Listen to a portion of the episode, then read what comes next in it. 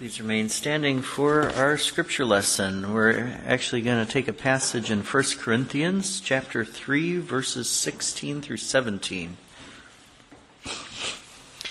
In the midst of Paul's addressing the Corinthians about divisions and disputes in the church,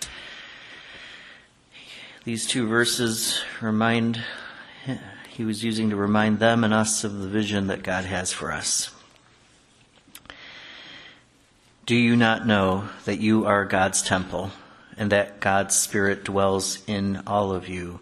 If anyone destroys God's temple, God will destroy him. For God's temple is holy, and you are that temple. Amen, dear saints. You may be seated. But before we go into this text together today, let's pray. Father, we thank you that everything we do of significance or even minor things should be bathed in prayer and that we can commit everything to you, the good God. We know you love your church. And today's text is going to make that abundantly clear. We pray that we would be faithful in her and that you would bless your temple with Jesus, the ultimate and glorious cornerstone of it. Feed us him, we pray. In Jesus' name, amen. So, did you know that ever since the very moment of creation in the Garden of Eden, when God first started creating things, his most important thing on his mind has been his temple. If you will, there may have been a temple in heaven among the triune Godhead from eternity past before creation. But God's main concern on earth has always been his temple. In fact, Many scholars view the creation account that you can read of in Genesis 1 and 2 as an actual picture of God's temple being created on earth. The whole creation, all the glory of it, the Garden of Eden, Adam and Eve, the whole thing, everything. The place where God will dwell with his creatures, and particularly his rational creatures, in particular human beings, who would be represented in Adam and in Eve. In fact, the formation of the very first human being, the man Adam, was the genesis of God's church. You know, when we talk about when did the church start, it started immediately upon the creation of Adam. That's when it started. And then it grew upon the uh, taking out of his rib of the woman Eve. So it started with Adam, and the church is totally analogous to the idea of God's temple. So we will be using the terms interchangeably today. Church and temple basically mean the same thing. Now, the, the one church temple, and remember, God's always only had one church. Even today, there's not 50 million churches or 100,000 denominations of churches. There's really, there's always only been one church. And we just said that in our Nicene Creed. We believe in one holy Catholic and apostolic church. We don't believe in two or three or ten or, there's only one. And by God's grace, you are part of that church. The one church has had several iterations or stages of being over the epochs of church history. Let's talk momentarily about that. In the earliest days, this was man after the fall of man into sin, and when God created the covenant, uh, or didn't create it, but started exercising the covenant with Abraham.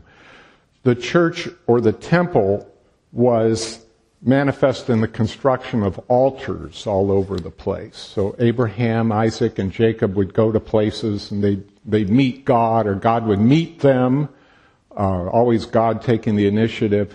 And then they would build an altar, and that was, if you will, the temple of God. I think it was Jacob who put his head on that pillow and said, This is nothing less than Bethel, the house of God, the temple of God, because he had met God there as God met him in the ladder and all that.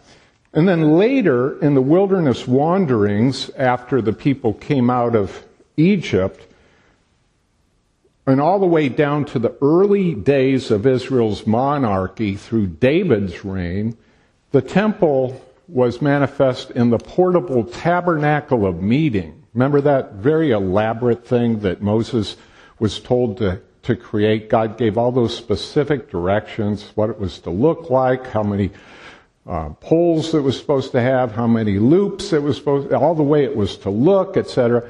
the tabernacle of meeting. And then, under King Solomon, David's son, we have the first stationary temple, which is built in Jerusalem. That was the great temple. And that stayed in effect until 586 BC when the Babylonians destroyed it. But before that, uh, it was, or after that, I should say, after the destruction, it was rebuilt under Nehemiah and Zechariah and those guys in the post-exilic time. And then later, Herod added more to it. So it became, by the time of the New Testament, this gigantic structure, very impressive in Jerusalem. But finally, in Jesus Christ, the new covenant church itself, in Jesus alone, all over the earth, not located in Jerusalem or one place or anything like that. No more of this altar here or a tabernacle there or a temple here. All over, the new covenant church now in Jesus is God's temple where he dwells with his people, especially, especially on the Lord's days. Therefore, with that brief uh, background before us, let's make it our goal this morning to be God's prized temple, Christ's holy church. Looking at just two verses, 1 Corinthians 3, 16 and 17. Wish use the outline. God's temple, the doctrine. The church, God's temple, is the apple of the Holy Trinity's eye. Now, the reason for this will largely be fleshed out in today's text. Now, the term apple of one's eye, I know that's a colloquial phrase. That just means that's the most important thing to God. I mean, that's what really matters. That's what really gets him, if you will, speaking anthropomorphically excited. That's what really drives the glory of God on earth. Suffice it to say here that it was for very good, solid reason and rationale that the church, God's temple, is the apple of the Holy Trinity's eye. First, because the sovereign Lord has invested everything in his people. And notice, we're not talking about people in general, human beings. We're not talking about that. Not every person. Instead, we're referring to God's people, His elect and redeemed and specially loved church, His redeemed ones. Now, the gracious triune deity did put a lot into everything he created. I mean, you look at the stars, the universe, all the stuff out there, the animals, we appreciate them, great creations, plants, stuff, trees, dirt, rocks, all the stuff God made is all interesting. Some of us were studying rocks that God made this week. Yeah, I remember. I just thought I'd mention that. So everything he made, he put a lot into it. But he spent everything on his elect, redeemed, beloved church, his temple. Now, how do we absolutely know that bold and audacious statement I just made to be unqualifiedly true? How do we know that? Because of Jesus Christ himself. And I like that John 2, 20, 21 verses that Elder Craig read as a call to worship that reminded us that Jesus Christ, his body, is the ultimate temple. By giving us his own being, his own son, we're going to see that in the table here today, God the Holy Trinity has demonstrated once and for all that he has bestowed upon us, his church, not only his very best, but his own self, his very heart. What more could we ever want? What could be better than that? The sovereign Lord has invested everything in his people, and he will tolerate no abuse done to his redeemed ecclesia. Now, the word ecclesia is the Greek word for church. Today's scripture lesson is rather dramatic, really, in its insistence that God will destroy, get that, anyone who seeks to destroy his temple. We're not talking about physical buildings here, we're talking about real human beings who are regenerate members of the body of Christ, the temple of God, who make up the living stones of that temple. Verse 17a explicitly says that. God will destroy anyone who destroys his church. It's a dangerous thing to mess with the church. You're messing with God's most important entity. He cares about it. This language, of course, should really shock to the core any and all who treat Christ and his church, the ministry thereof, with disdain, disrespect, and deceit. All liars who have pledged allegiance to God in the context of their church vows, their baptism and covenant, and who then wantonly abandon them, walk away, lie about it, make excuses, and get out, they should be shaking and quaking in their boots, but they don't. Why is this the case? Because they're not truth tellers and their word means nothing, not to themselves, and certainly God knows their promises are all hollow as well. For those who have no regard for our holy books, God's sacred scriptures of the Old Testament, New Testament, we wouldn't be surprised at that, would we? We would have no cause at all for thinking that they would believe verse 17a that God will destroy those who destroy us. You wouldn't expect them to believe that. Of course not. They don't believe the Bible. We can respect that. But what gets really interesting is with those people who do claim a belief in the Holy Scriptures, but then negate that profession with their loathing for the subject of the holy books, Jesus Christ Himself, who is the chief cornerstone of God's church temple, 1 Peter 2 7. Let's do the exegesis of these two verses, 16 and 17, chapter 3, 1 Corinthians, and marvel at why the redeemed church, God's temple, is so dear to him. So why is the church so important to God? Why is the temple such a big deal? Well, we have, or God has, better said, established that his church in Christ is his most prized treasure. We've already established that fact. I think it's pretty obvious from these verses and every other part of the Bible. Now, from just these two verses of our lesson, let's seek to better grasp why the redeemed church, and we're talking about the redeemed church, not the synagogues of Satan, not the places of rank heresy and unbelief, not the places that promote immorality and idolatry and murder and looting and rape and thievery and criminal activity in the cause and name of justice. No, we're not talking about them. We're talking about the true church, who's still made up of, of sinners. We don't claim to have perfect doctrine either, but it is the true church, the one holy Catholic and apostolic church. Let's consider why that redeemed church, God's temple, is so dear to him. First, because it is where the triune Lord lives, verse 16. Do you not know that you are God's temple and that God's Spirit dwells in you?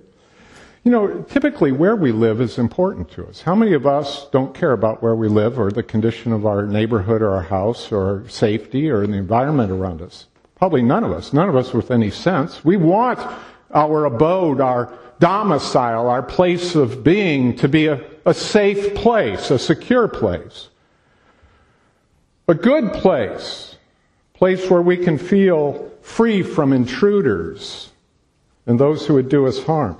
Verse 16, which I just read, is applying the same principle to the triune God of glory himself. That's interesting, isn't it? And we should note, even as per the ESV's good footnote, and I suspect that any other, if you have an uh, NIV, NASB, or King James, or any probably all have this footnote, and it's a good one, that the English word you, employed twice in today's text in both verses 16 and 17, is plural. It's not singular. So look at that verse again. Do you not know that you, plural, are God's temple and that God's Spirit dwells in you? This means, dears, especially given the nice comment Elder Craig made about the context, you'll remember, if you remember way back when we studied 1 Corinthians, that the Corinthian church was pretty messed up, had a lot of problems, a lot of sins, schisms, and uh, immoralities, uh, heresies. All of those things were going on. Paul is actually saying in this verse that the whole Corinthian church together is the temple of God. And like I just said, that's rather remarkable given the uh, poor state of that particular congregation. But they still had hope because they were still there. They were still under church discipline. They still had legitimate officers. Their doctrine, even though it had been compromised, at the core was still true. There were a lot of on the edge, but hopefully they came back. Now, I would think it is safe to say, I'd be curious what you think, that generally in the evangelical culture, these verses have been interpreted primarily in an individualistic sense. I know in my experience in the evangelical culture over many years, that's the communication I got, that this had to do with individuals. And of course, that is a huge mistake if you look at it primarily that way. But don't throw the baby out with the bathwater because individual saints do constitute the living body of Christ. So even though this is a plural you, that you is still made up of singular yous, if you will, who create then these congregations about our size in the New Testament era that are holy temples to God, sparta all over the Roman Empire. In this case, in, in um, Greece, in the city of Corinth, where this was originally written. So, it is the case that those who are faithful in the church, especially in keeping by God's grace alone their baptismal and covenant vows, even as these wayward Corinthian Christians did, were and are and you are the individual residences of the Holy Spirit. So I don't want to be unclear. When God says he lives in his temple, he is talking about the general church, the, the legitimate redeemed people of God, baptized as a congregation. But he also lives in the hearts of each one of those saints as well. And that's important to note. So we're, we do not want to um, emphasize the obvious uh, truth of the grammar and then throw out some of the aspect that is also true about it being us ourselves. The Holy Spirit does indeed dwell in every regenerate human being, which is a saint of the church by definition, baptized. But the same cannot be said about those who aren't faithful to Christ and his covenant. Those who disdain it, who destroy it, who disrespect it, who don't have anything to do with it, who treat it with disgust, who look down their noses at it, not true for them. Holy Spirit does not dwell in them. Why the redeemed church, God's temple, is so dear to him? Because it is where the triune Lord lives and because Jesus gave his life for her, verse 17a. If anyone destroys God's temple, God will destroy him. Do you ever hear these really ignorant people, and I'm being kind in saying that. Foolish, perhaps, is a good word, who believe the oft spoken nonsense about how the God of the Old Testament was mean and cruel and he, he was harsh, you know, and the God of the New Testament is nice and soft and gentle. It's a different God. Ever hear this sort of thing? Well, if anybody was tempted to continue to believe that ridiculous theory, verse 17a does violence to it. But the intelligent question that we really do need to ask is why is God so passionate about his temple, his atoned for church?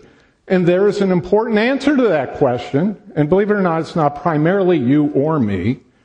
The answer is found in God's only begotten Son, the Word of God, the wisdom of God, the chief cornerstone of that temple, the one through whom the whole created universe, which became God's temple, was made, and the one through whom God speaks life when the Father elects people and brings them to Jesus places them into the church, regeneration. In other words, there's you who are the true temple of God or treasured. You are treasured.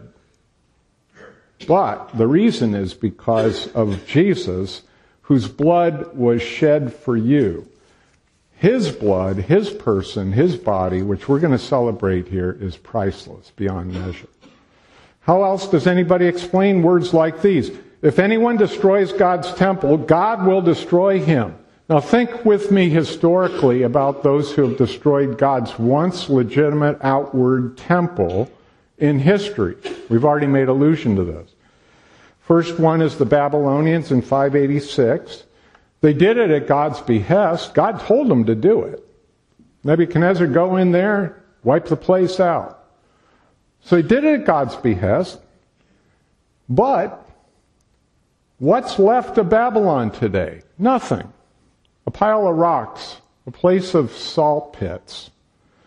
Eminently more graphically, the unbelieving Jews of the first century destroyed God's greatest temple, the body of the Lord Jesus Christ. They murdered him. They, cruci- they had the Romans crucify him on a cross. They violated that temple. They destroyed that temple. John 2:21. The body of Christ and the unbelieving Jews as possessing any covenant legitimacy or designation were utterly destroyed and wiped out in 70 AD. And if you were around for the Revelation series a while ago, you remember that. Even as God's former but no longer temple in Jerusalem got systematically dismantled by Titus and the Roman army under God's direction. Why the redeemed church, God's temple, is so dear to him? Because it's where the triune Lord lives. Because Jesus gave his life for her. And finally, because her value is beyond measure, verse 17b. For God's temple is holy, and you are that temple. Again, these are remarkable words if you consider who he's writing.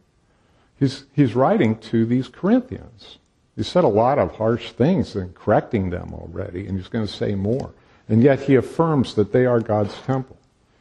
So, in what sense were they, and more importantly for us, we, the true church today, just like the Corinthian parish back then, both holy, and in what sense are we God's temple?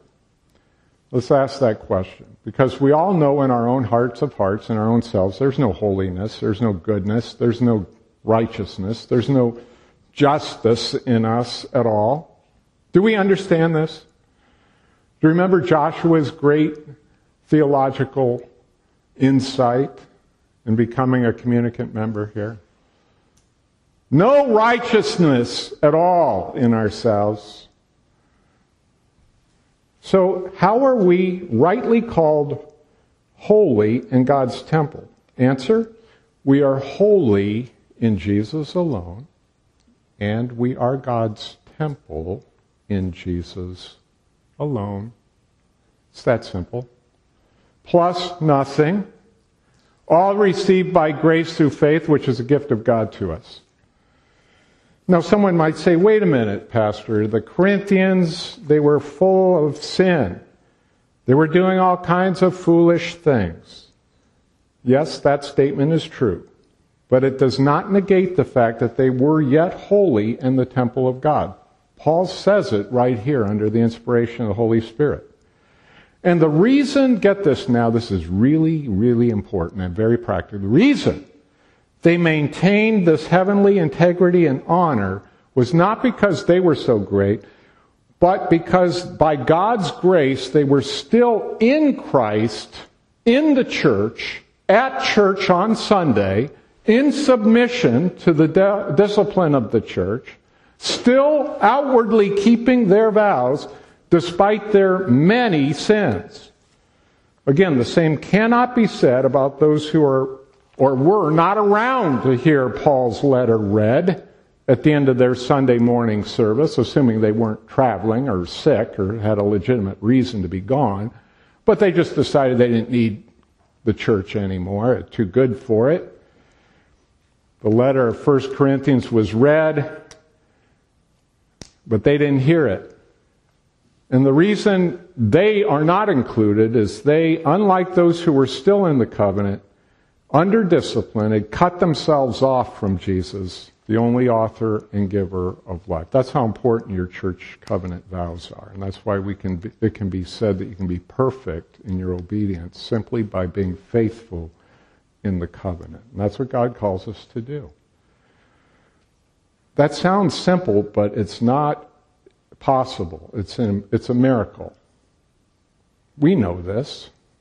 All you have to do is do the math and figure out how many people are able to do that.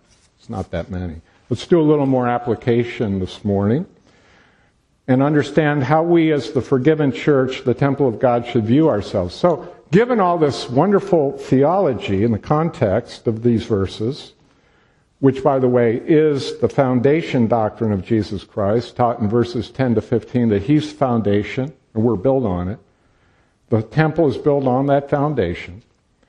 Given all that, how should we view ourselves and better comprehend how we, as the forgiven church, temple of God, should indeed view ourselves? First, as those on whom the greatest divine gift ever has fallen.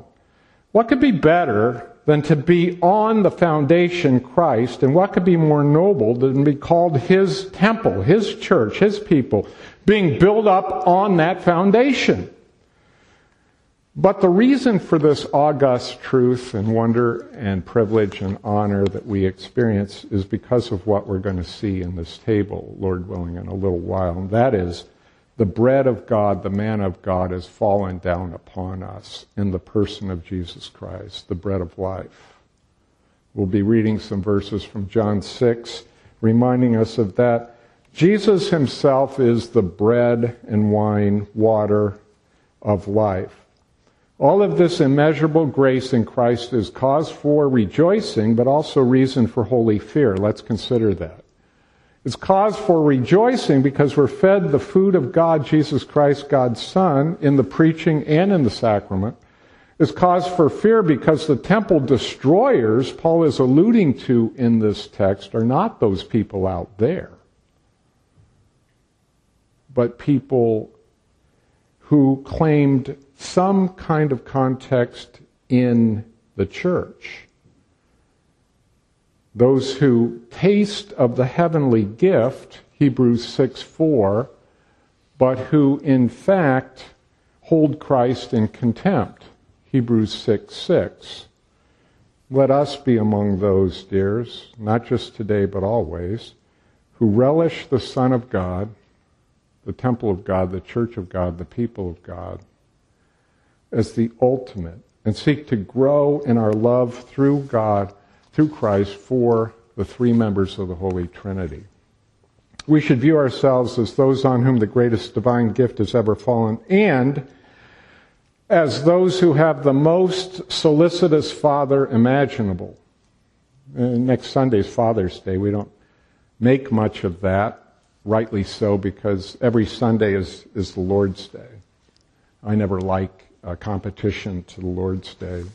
But we can bow to it a little and say, isn't it ironic that we're talking about this wonderful Father that we have?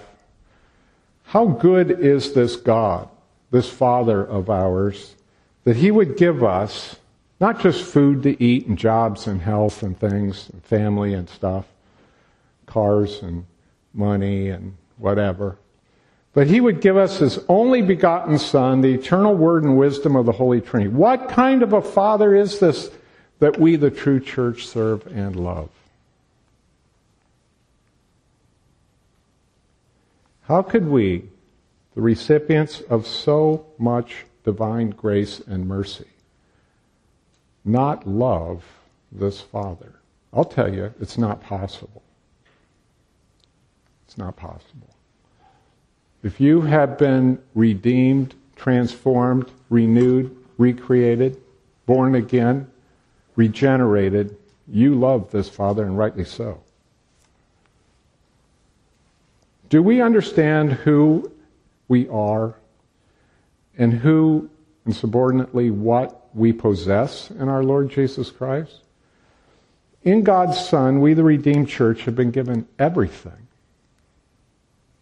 Paul says that elsewhere. Gives us everything.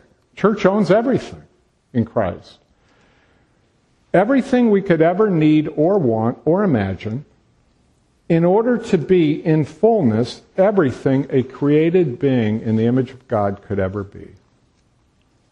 See, all the people that we know, they're all creatures made in the image of God, but they live way under the poverty line.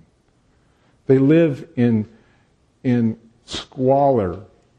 They don't live like human beings. They don't rise up the true church raises people up to the glorious heights of who they can be in Jesus Christ. Everything they could possibly be, despite all our troubles, our sins, the clogs of our flesh, our temptations, all the, the bad things we have to deal with, even those things are used by God to make us more into the image of Christ. And how is this blessed Lord Jesus apprehended? Do we have to work for him? Do we have to do something? Do we have to become something?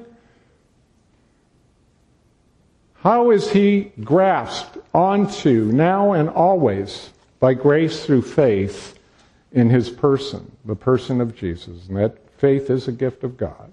His blood atonement, his glorious resurrection, that's the word we have for the world too. You don't need to worry about anything, dears. Just be faithful. I know it's hard to do. God just calls us to be free and happy in Jesus Christ. It's a beautiful thing. God's temple is precious to him. He will treasure and protect all those who are this temple, this church. And he will destroy. I mean, destroy. He will wipe out. He will conquer all those, all those who do it, you, her, the church, any harm. Let's pray. Father, thank you that you're that kind of a God. It's a wonderful God that you are. We're grateful that you are. Thank you that you care about your temple. All the iterations of it through history, but especially what we have today. Jesus Christ, the ultimate chief cornerstone. And as we partake of the supper, may we do so with joy. In Jesus' name, amen.